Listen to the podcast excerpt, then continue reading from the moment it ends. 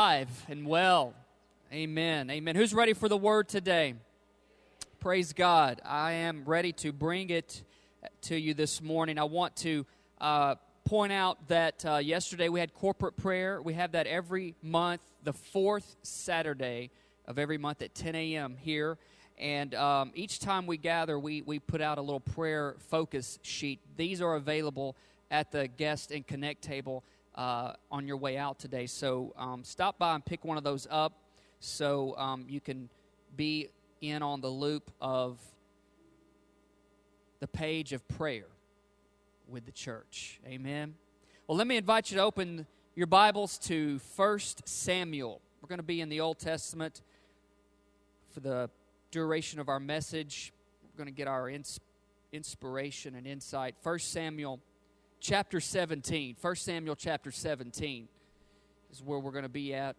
Before we get there, I want to point your attention uh, to the screen for our opening verse this morning. It's found in Romans 8. You turn to 1 Samuel 17 and you can look at the screen for first or excuse me for Romans chapter 8 verse 35. The apostle Paul he writes these words. He says, "Can anything ever separate us from Christ's love?" Does it mean he no longer loves us if we have trouble or calamity, or are persecuted or hungry, or destitute or in danger, or threatened with death? As the scriptures say, for your sake, we are killed every day. We are being slaughtered like sheep.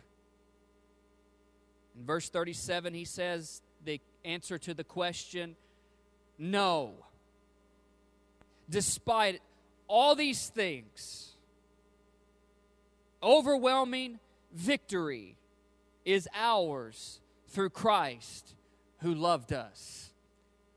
Say that part again. The answer to the question can anything ever separate us from Christ's love? His response is no. Despite all these things, overwhelming victory is ours through Christ who loved us.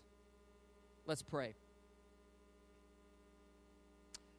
Father, I thank you today for your presence, and I thank you today for our church, for this opportunity, this privilege to be together as the family of God. There might be some here today who have been in church all their life, some who have been in and out of church, some who have never been in church, some who are coming back to church.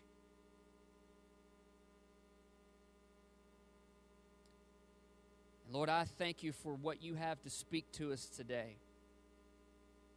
And I pray, oh God, that you would open up our ears and help us to hear and open our hearts to help us to receive and understand what you want to speak to us today. I pray and ask God that the power of the resurrection of Christ Jesus would be expressed in your word today. Right now, oh God, I loose and pray and ask that you would bring about right now a spirit of victory in our gathering. Help us, O oh God, to see by faith on your word you have overcome. And with you, we have overwhelming victory in our lives. So, Lord, whatever any one of us are dealing with, facing at this moment in our life, I pray that the power of the resurrected Christ, the overcoming one, the, the one who is more than a conqueror, would rise up on the inside of us today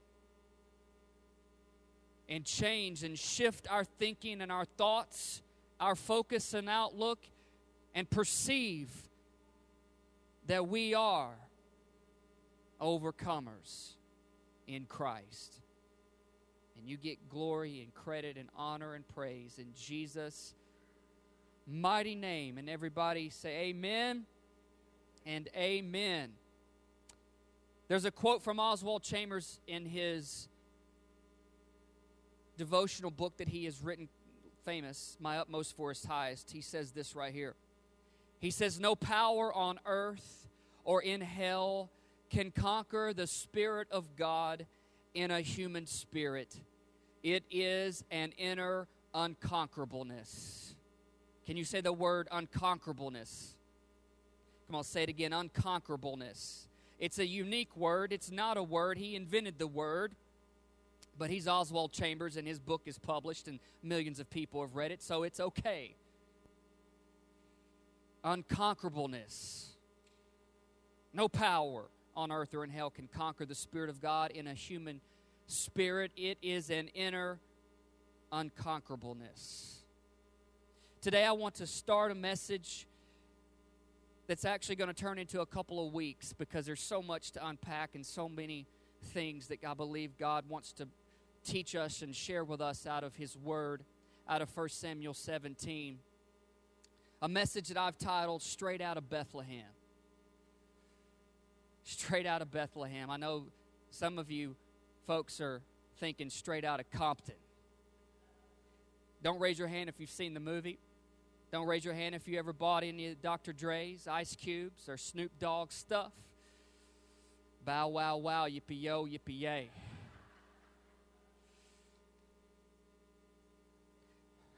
Where's Karen at? Where is Karen? All right, Karen, I got to say it. Why Snoop Dogg carry an umbrella? Faux drizzle. I just exposed my whiteness all over the place.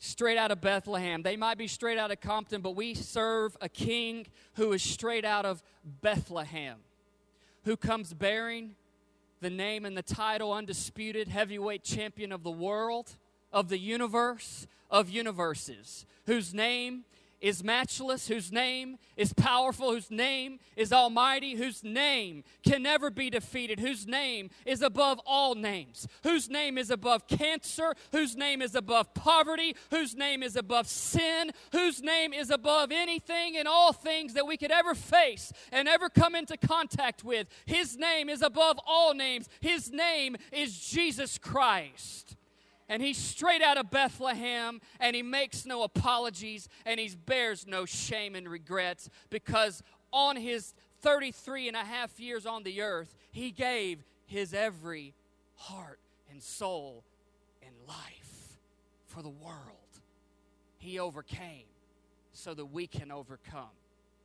One of my favorite stories that we're going to go through starting today is found in 1 Samuel 17. It's about the story of David and Goliath. I know a couple of us might be familiar with that little story.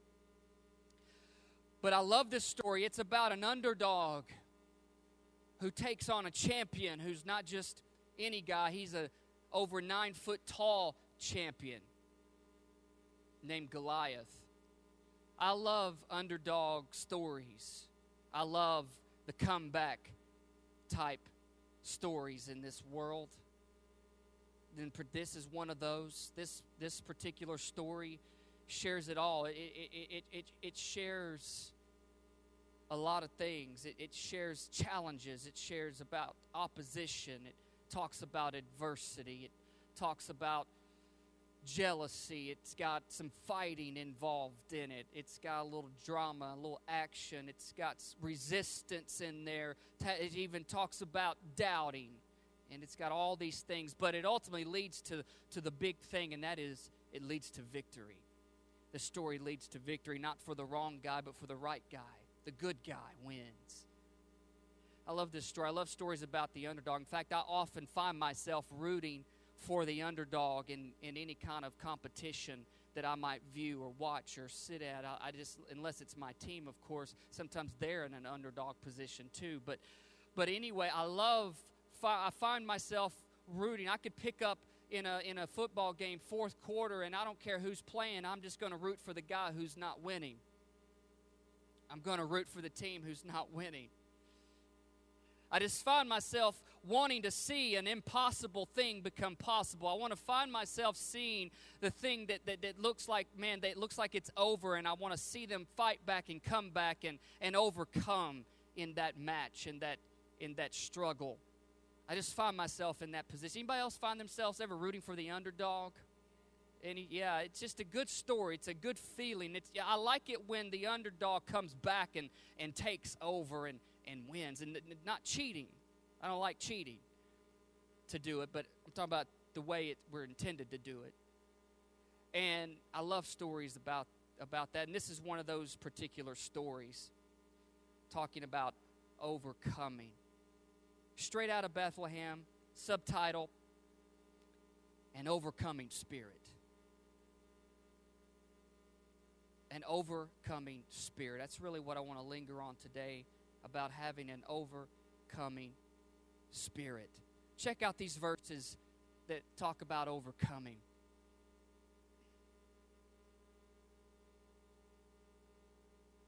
Romans 12 21 says, Don't let evil conquer you, but you conquer evil by doing good. 1 John 5 4 and 5. For every child of God defeats this evil world, and we achieve this victory through our faith. And who can win this battle against the world? Only those who believe that Jesus is the Son of God. Let's check out the next set. Revelation 21 7 says, All who are victorious will inherit all these blessings, and I will be their God, and they will be my children. 1 John 4 4. But you belong to God, my dear children. You have already won a victory over those people because the Spirit who lives in you is greater than the spirit who lives in the world.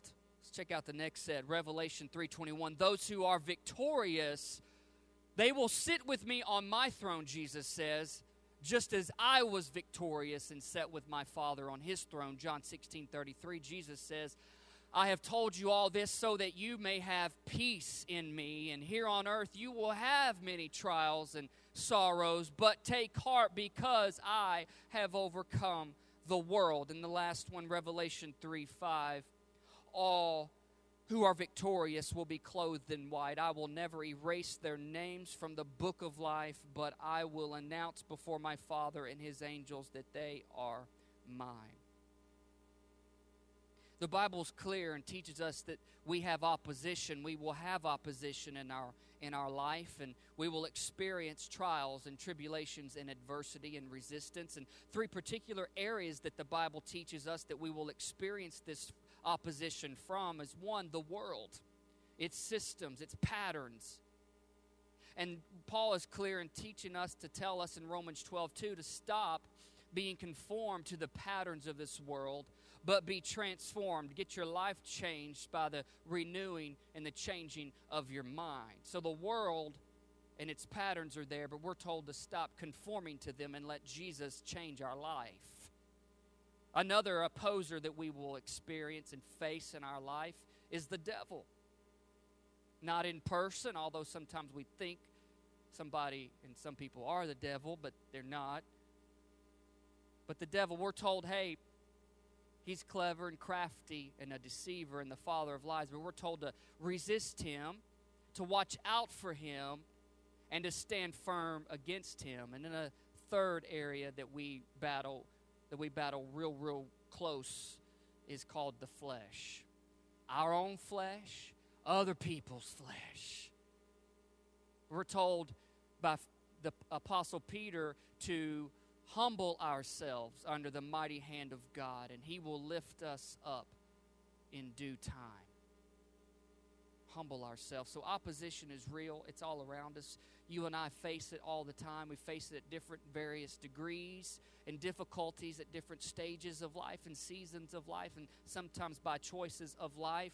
And always, there's always going to be the measure of sin in the world that causes this kind of stuff just because that's how it has been and will be till Jesus returns and makes all things new and makes everything right and takes away all pain and removes all doubts and, and, and, and completely annihilates problem after problem.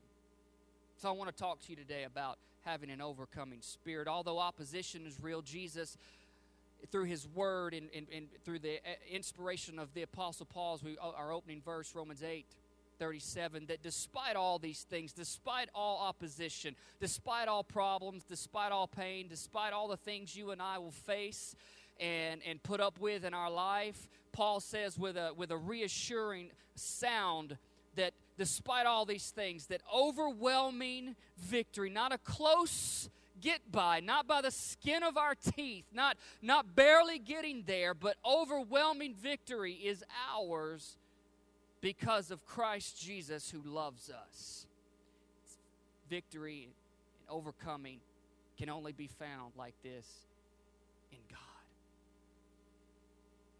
An overcoming spirit. Let's look at 1 Samuel chapter 17. This first part of this, uh, of this message is going to deal with one thing in particular, and that is fear. Fear. Fear hinders, fear cripples, fear paralyzes us. And if you and I want to ever overcome anything in our life, we can't live by fear. We can't be afraid. A lot of things make us scared a lot of things out there that, that can cause us to be fearful. A lot of stuff. Some things are passed down to us from generations past just because that's how they were, and grandma and grandpa and so and so and so. They lived by fear, and, and it kind of got passed down to some of us, and others it's learned fear. We pick up it, we pick it up and are taught it, and all these things. But fear, if you and I, we can't we can't live by fear if you if we expect to be overcomers. Doesn't mean we won't ever deal with it doesn't mean it's not real to us. It, it is real, it happens, it exists, but we can't be ruled by fear. Amen? Amen. I talked to a couple people today. Let's look at verse 1 through 3.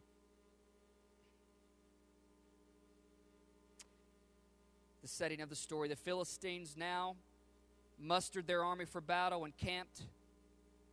And Saul countered by gathering his troops, the Israelite troops, near the valley. And so the Philistines and the Israelites faced each other on opposite hills with the valley between them. Say, the valley between them.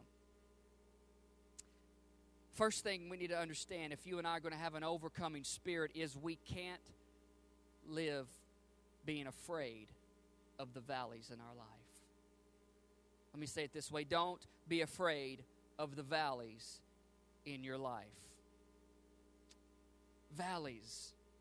All of us, every single one of us will go through valleys at different times, different valleys from different stages and seasons of our life and our walk with Christ. We will face valleys. But here's the thing about valleys is either you can go through them or you can stay in them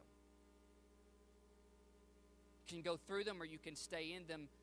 The Psalms talk about two particular valleys. Psalm 23 talks about, David says, Though I walk through the valley of the shadow of death, I will fear no evil, for your rod and your staff, they comfort me, I will fear no evil. I will not be afraid. But he uses the word as I go through.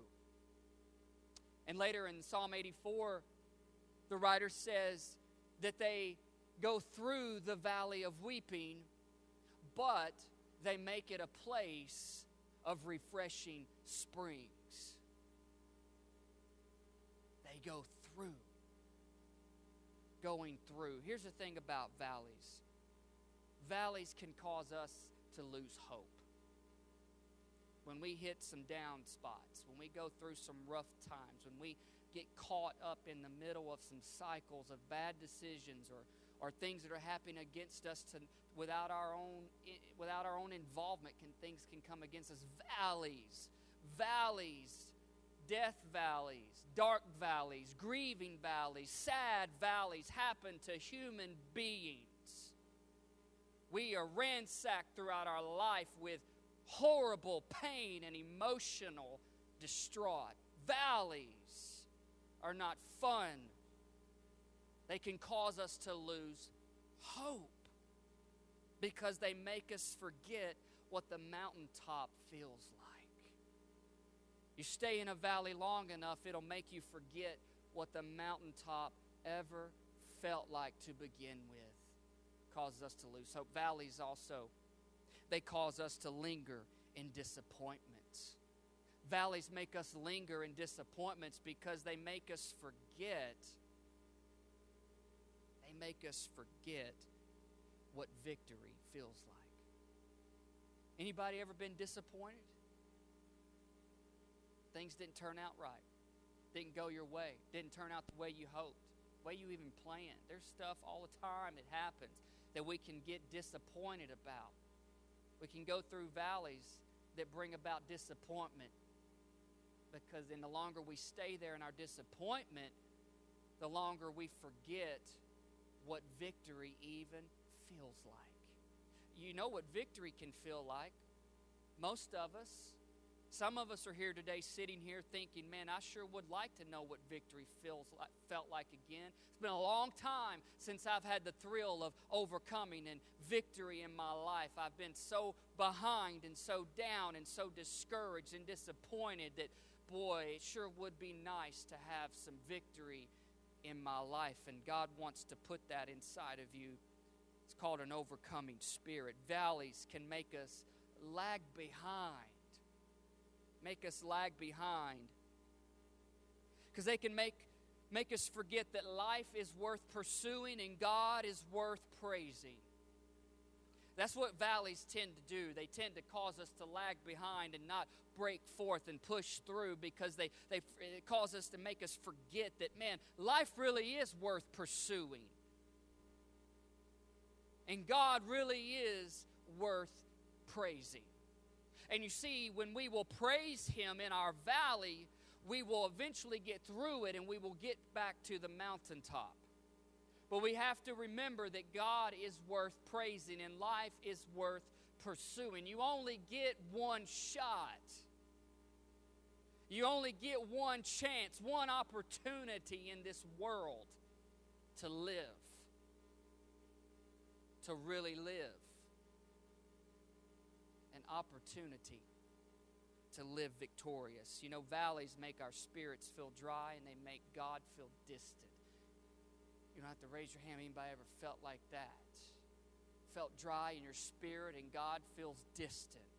See, valleys have a way of doing that to us. Valleys have a way of sucking it out of us. Valleys have a way, man, of pulling it out of, out of us and leaving us fatigued and, and, and, dis, and leaving, uh, living in despair and, and living in that manner because they make us forget certain things, valleys, make our spirits dry, and make, they make God feel distant. And here's the thing about valleys valleys are made for us to go through and not stop in.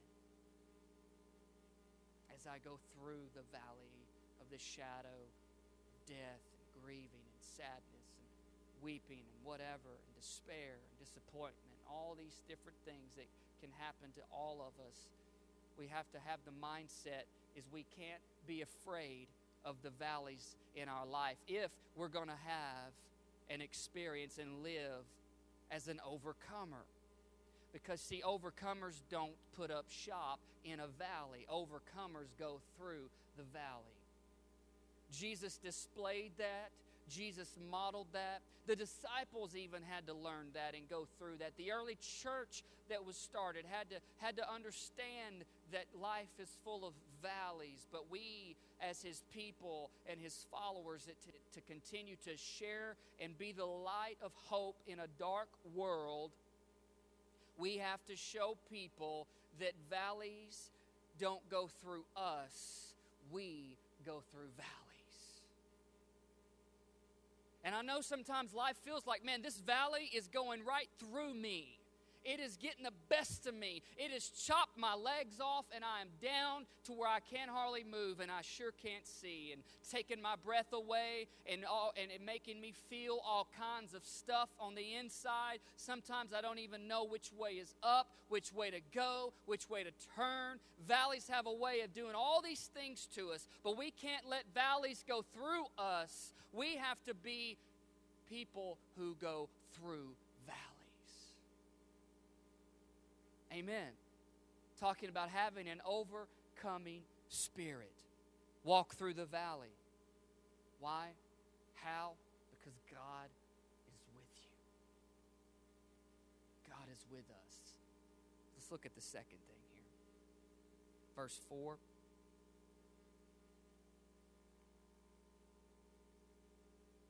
Then Goliath, a Philistine champion from Gath, came out of the Philistines' ranks to face the forces of Israel. He was over nine feet tall. He wore a bronze helmet, and his bronze coat of mail weighed a measly 125 pounds. Anybody ever put any clothing on that weighed 125 pounds? says he also wore bronze armor. Now, this is important. This part right here is going to come back at the very end of this story, and it's going to come back at the end of this message. Not today, because we're not going to have time to get to it today, but when the next time comes, when we get to this, you'll see it.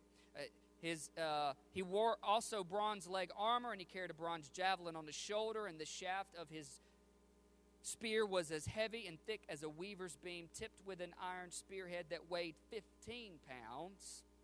His armor bearer, I don't know why he had one of these, but his armor bearer walked ahead of him carrying a shield, as if really he needed it.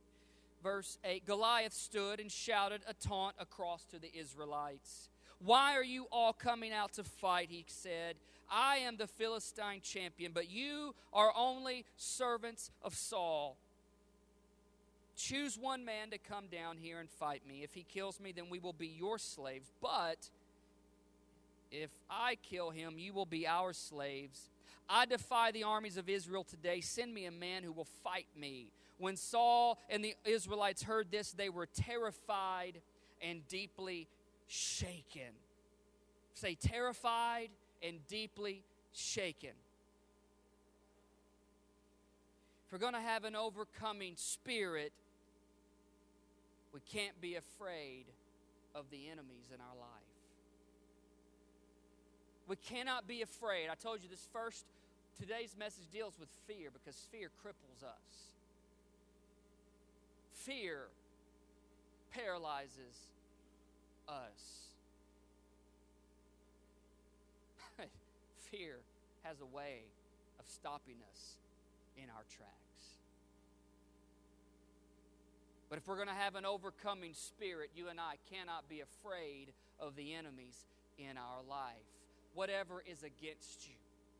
Whatever is against you. It might be your past. Your past might be against you. Guess what? Sign up. So it is for the rest of us. But it's what we let God do with our past that can change our present and make our future secure our past. In fact, really, Scripture's clear to teach us to leave it behind us. How do we leave our past behind us? We put it under the blood of Christ. We put our past under the blood of Jesus Christ. His blood is powerful. His blood never loses its power. His blood gives us strength from day to day. What can wash away my sin? Nothing but the blood of Jesus. What can make me whole again? Nothing but the blood of Jesus. Not your hard work, not your self willpower, not your white knuckling it to try to get through this thing and change your outcome. Nothing but the blood of Jesus has the power to completely annihilate and shatter and destroy. So what if people dig it up? So what if people call it back out and say, Here is their ugly past? All you have to do is remember if the past is really the past, then put it behind you under the blood of Jesus.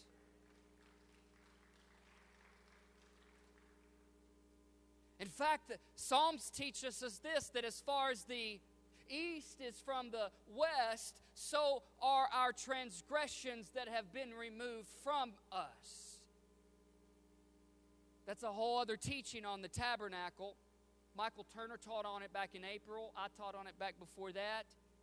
It's a good message. Go in our archives on our website, you can pull it up. Talk about the east from the west. But that's how powerful the blood of Christ is to remove our past from us. Whatever is against us. We can't be afraid of our past. If you and I live afraid of our past, we will be paralyzed and ever able to move forward in our future.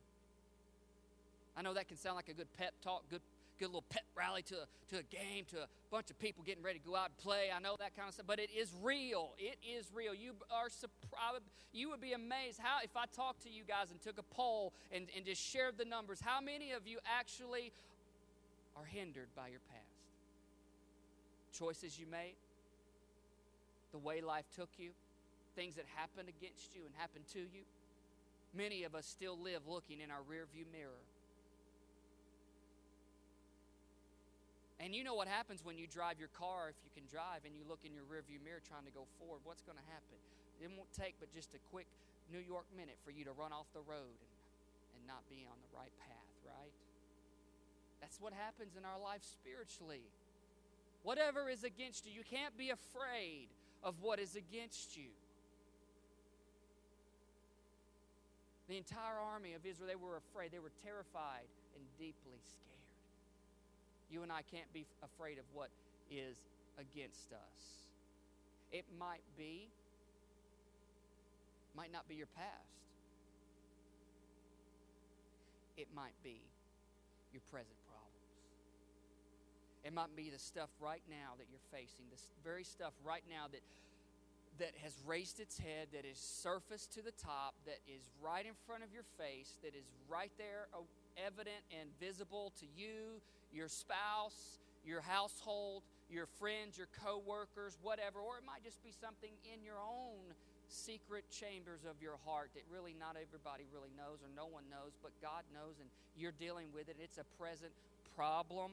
The Bible's clear on that is hey, we can get help in our time of need from God, from our Lord and our Savior Jesus Christ says we can come boldly to his throne of grace and ask and receive the grace and the help we actually need at that time. We don't have to, we, because of what Jesus did with his blood and his life, and he opened the veil, allows us to come boldly, confidently to the throne of grace. Whatever it is you are carrying around, whatever it is you're dealing with, whatever you're trying to get over, whatever cycle, whatever pattern, whatever stronghold, whatever issue, whatever it might be that's going on in your life right now you can bring it boldly to the throne of grace because there's one who is strong enough and able enough and wise enough and good enough and loving enough to actually help you deal with your problem.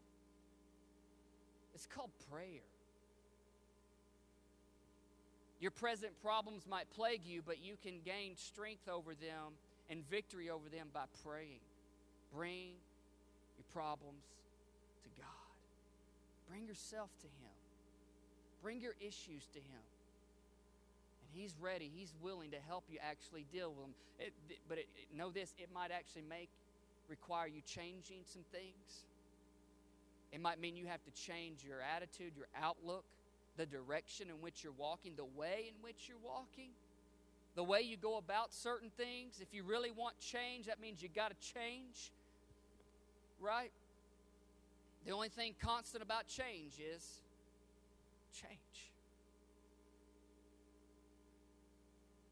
Our present problems might be against us right now, but we need to go to God in prayer. Authentic, humble, transparent, vulnerable communication, relationship with Him.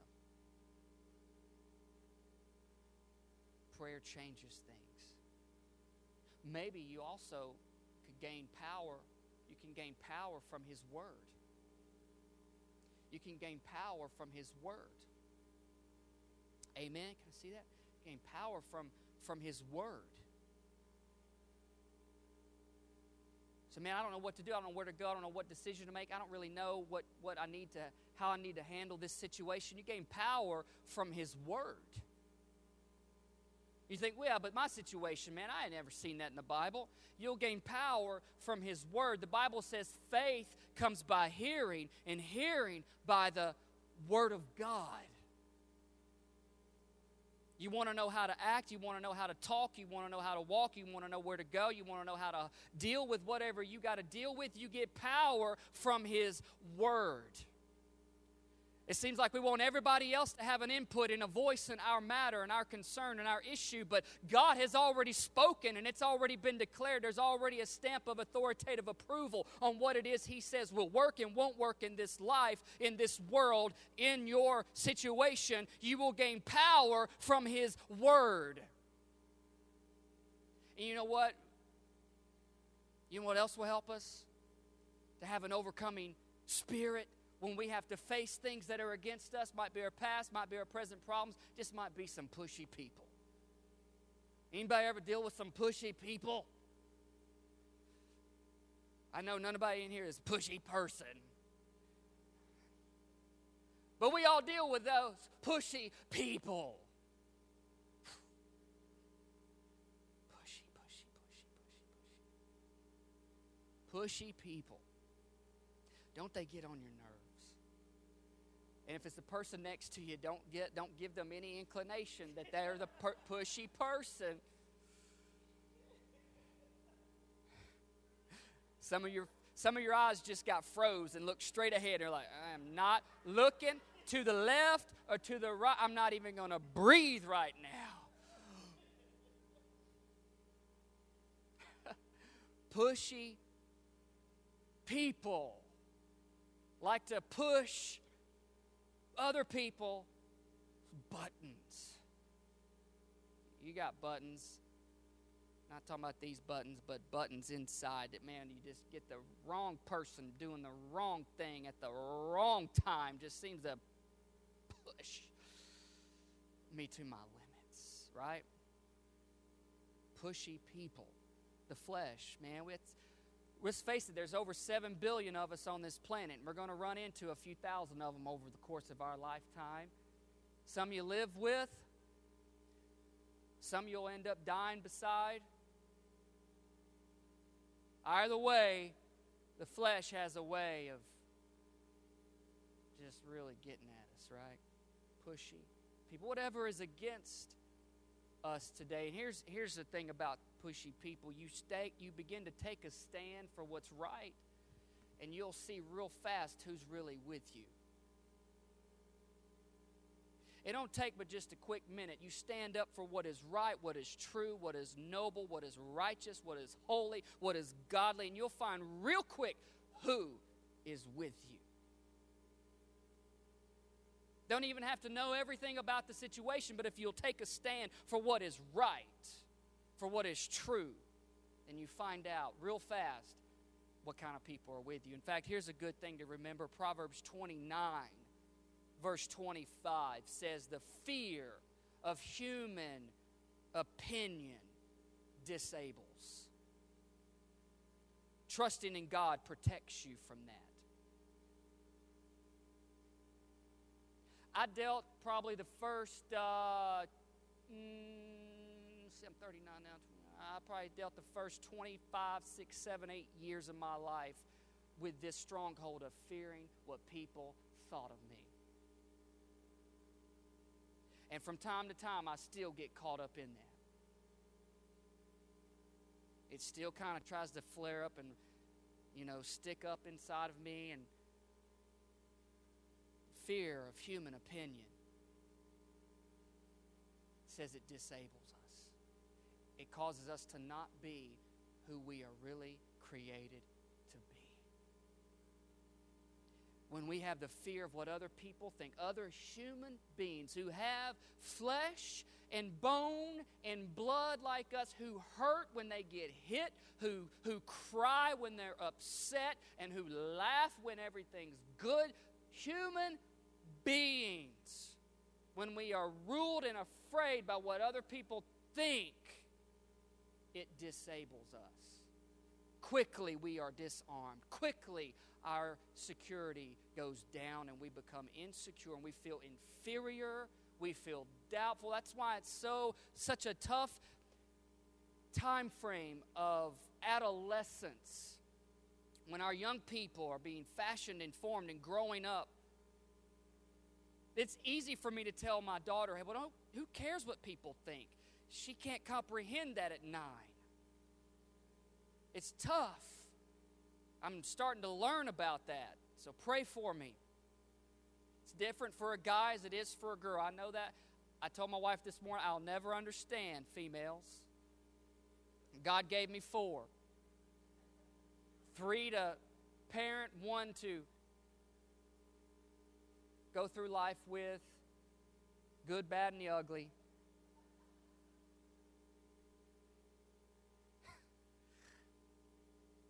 I'll never understand. I just told her I hope I grow in my understanding. Any man can say amen to that. Anytime, fellas, don't leave your preacher up here hanging. What are we talking about? Having an overcoming spirit is what we were talking about. I need to wrap up. Let's get to this last point. Verse 12. Now, David was the son of a man named Jesse. He was straight out of Bethlehem. I put my words there. He was from Bethlehem. I say straight out of Bethlehem in the land of Judah. Jesse was an old man at that time. He had eight sons. Jesse's three oldest sons, Eliab, Abinadab, and Shimea, they had already joined Saul's army to fight the Philistines. David, David, David was the youngest. David's three oldest brothers stayed with Saul's army, but David went back and forth so he could help his father with the sheep in Bethlehem. And for 40 days, every morning and evening, the Philistine champion strutted in front of the Israelite army. And one day, Jesse said to David, Son, take this basket of roasted grain, these 10 loaves of bread, carry them out to your brothers, give these 10 cuts of cheese to their captain, see how your brothers are getting along, and bring back a report to me on how they're doing. David's brothers again were with Saul and the Israelite army at the valley. They were fighting against the Philistines. Number three, if we're going to have an overcoming spirit, that's where we'll stop today then we cannot be afraid of the familiarity of people. On that last little point in number two segued into this one. You and I cannot be afraid of the familiarity of the people in our life. How did everybody see David? They everybody around David saw him. He was the, actually the last one to be picked to be the king by Samuel. In fact, Samuel went to all of David's older brothers first, all seven, and thought each one was the one. And, and God had to speak to Samuel and said, Man, you don't need to look at the outward appearance. That's what everybody else does. I look at what's in the heart. Because what's in the heart is re- really reflects what's in a person. And he said, Now I've chosen somebody else out of this family. So he, he was the last one to be picked. He was the youngest in his family. That also depicts he was also the smallest. The youngest and the smallest. So he had no bearing of reflection of a king. And he was also the gopher boy. He was always being told, go for this, go for that, go for them, go for me. But how did God see David? God saw David as a singer, saw him as a songwriter, saw him as a skilled musician, saw him as a sling throwing shepherd, and he saw him as a king. So David had a choice to make. He wasn't sure what was about to happen, but somewhere in David's heart, in David's mind, he was already previously anointed to be the next king. So there was this process of time that had to go by. And here David found himself about to have a date with destiny that would determine his disposition for the rest of his life.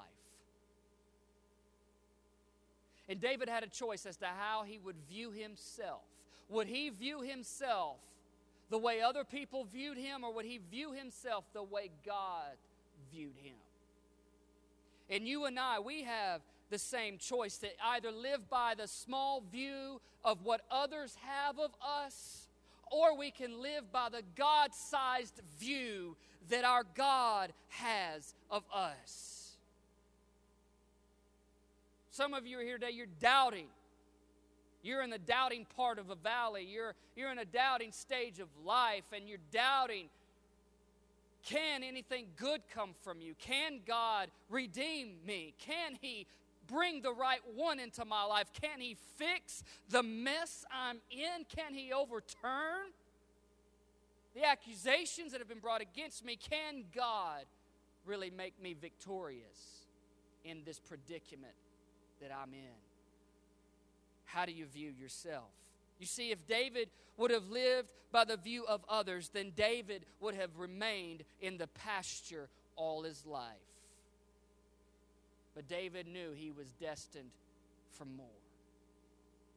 Nothing wrong with the pasture, it was in the pasture where David penned his psalms and it was in the pasture where David sharpened his slingshot ability and it and it was David's psalms who positioned him in the palace, and it was David's slingshot ability that positioned him in front of the Philistines.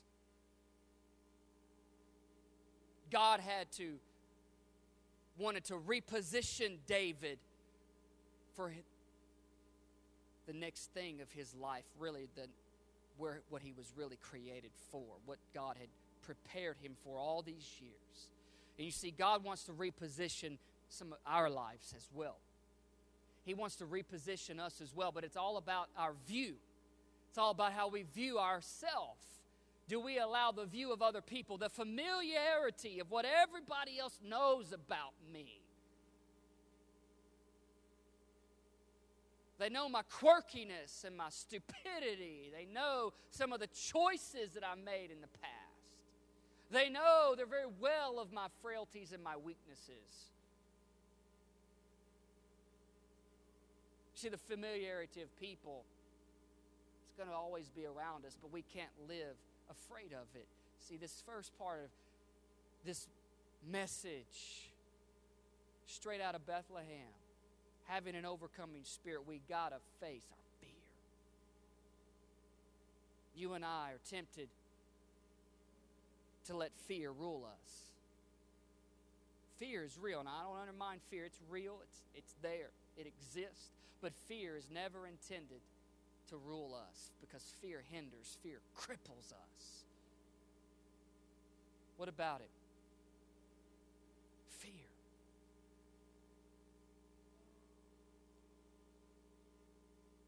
God's word says, don't be afraid. How? Why? Because God is with us. Amen?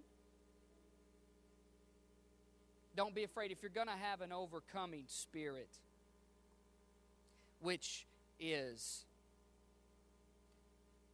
an inner unconquerableness, there is no power on earth or in hell that can conquer the Spirit of God in a human spirit. It is an inner unconquerableness. Let's stand to our feet.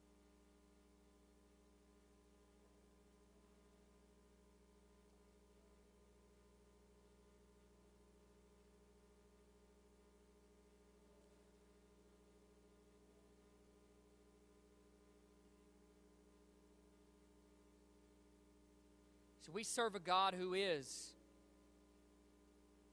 an overcomer. And He created us, He made us, He hardwired us to do that as well. A lot of stuff keeps that from happening. But there's a guarantee that makes it come to pass in our life, and that is His Spirit alive inside of us by faith in Jesus Christ. What are you afraid of today? You're afraid of people knowing some stuff? You're afraid of people, what they might think about you? You, are you afraid of what you actually have to face in order to have victory? What are you afraid of today? The valley that you might be in right now, Don't stop there. Don't stay there.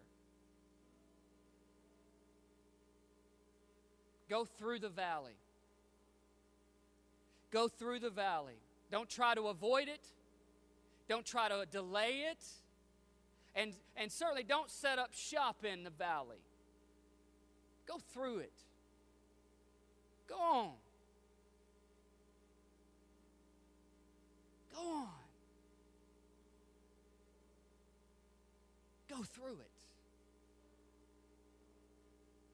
What are you afraid of today? What are you afraid of today? Are you afraid of what's against you? God says you need to trust Him because He is with you and He is for you. God is with you and God is for you. God is with you and God is for you. What are you afraid of today? Get God's perspective on your life. See your life the way God sees you.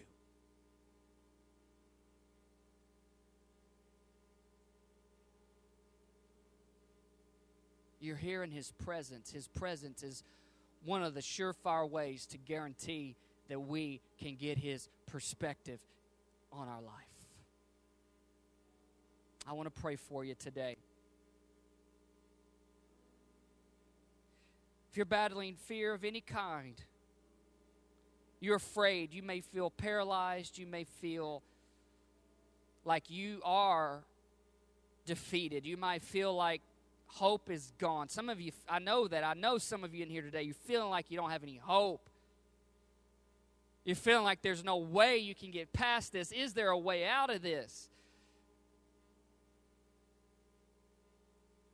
I want to pray for you this morning as we conclude this morning, talking about having an, an overcoming spirit. What are you afraid of today? Let's bow our heads. Anybody you got fear trying to cripple you, fear trying to paralyze you, fear trying to get the best of you. Let's lift our hands if that's you and you say, Man, I need prayer. Pray for me. Pray for me. I don't feel like much of an overcomer today. I don't feel much like the enemy has been defeated in my life. I don't really feel like it today, but I know I want it. Lift your hands. Just lift your hands to the Lord.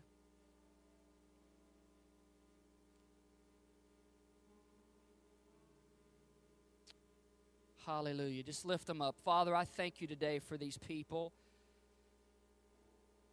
Lord, right now I pray for each and every one of them that you would loose a spirit of victory on the inside of them. That God, I know sometimes we have dark days and we have disappointing days. Sometimes those days turned into weeks and months and seasons, but Lord, wherever we are, I know there's seasons of, of struggle and seasons of setbacks, but today I declare this is a season of comeback for these folks. Where the enemy has tried to destroy and kill and take away. Where we have been overwhelmed and overshadowed by different things and circumstances in our life.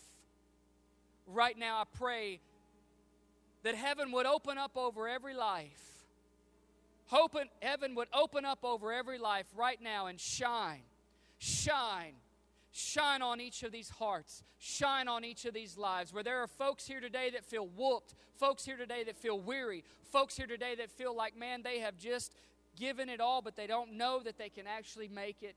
Today, I pray right now that you would loose a spirit of victory on the inside of these people today in the name of Jesus. I pray that Jesus, your name be lifted, your name be exalted right now. With the power of your Spirit, move on every single one and begin to build them up. Begin to edify their spirit. Begin to exhort them, encourage them, open their eyes to see, give them the right view, the right perspective.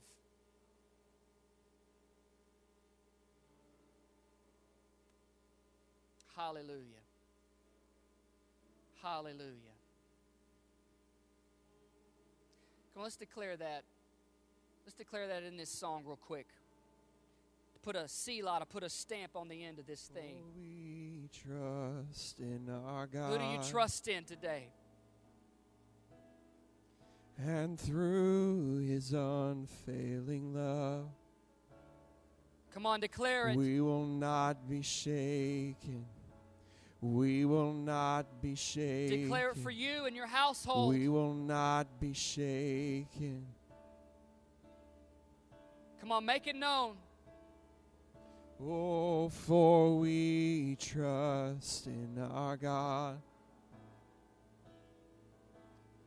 And through his unfailing love, Come on, build your faith level up right we now. We will not be shaken. Not be shaken. We will not be shaken. Sing it out. Oh, yes. For we trust in our God. Come on, make your soul know this. And through his unfailing love, Make your heart feel this. we will not be shaken. We will not be shaken. We will not be shaken. Yes. Oh, for we trust in our God. Oh, and through his unfailing love, we will not be shaken. We will not be shaken. We will not be shaken. For in the hour of our darkest day, Come on, right here. Oh, for in the hour of our darkest day, Right here. We will not tremble. We won't. Come on, you need to open your mouth. Some of you, you're, you're resisting what God is wanting to do in you right now. like You need to sing it. Light of dawn. Don't make me throw my shoe at you. For us, He has Because Jesus loves you. Come on, this is it. For in the hour of our darkest day, Come on, sing that over us. we will not tremble, we won't be afraid. Hope is rising like the light of dawn. Our Yes. God is for us, He has overcome. Yes. For we trust in our God. Who do you trust in? Oh, and through his unfailing love, we will not be shaken. We will not be shaken. We will not be shaken. Just the voices. Oh, yes. For we trust in our God. and through his unfailing love, we will not be shaken. We will not be shaken. We will not be shaken. One more time, for we trust. Oh, yes, for we trust in our God. Oh, and through his unfailing love, we will not be shaken. We will not be shaken. We will not. Mm. Amen. You guys receive that? Believe that today? Come on, let's give heaven our applause. Jesus. Yes. Want to declare the benediction over your life today, this blessing over your life this, this day as we prepare to exit our time of worship. And if you need prayer, personal prayer, please come forward at the end as we dismiss and there will be leaders and pastors here to pray with you and for you if you need that. It's found in number six. It says this The Lord bless you by constantly bringing good into your life. The Lord keep you so that the care and sacrificial love of Christ poured out on the cross should guard all that is sacred and precious about you. The Lord make his face to shine upon you and be gracious to you by having His glory always shine on your life. The Lord lift up His countenance on you by always letting you know that He is fully present in your life and is self giving to you.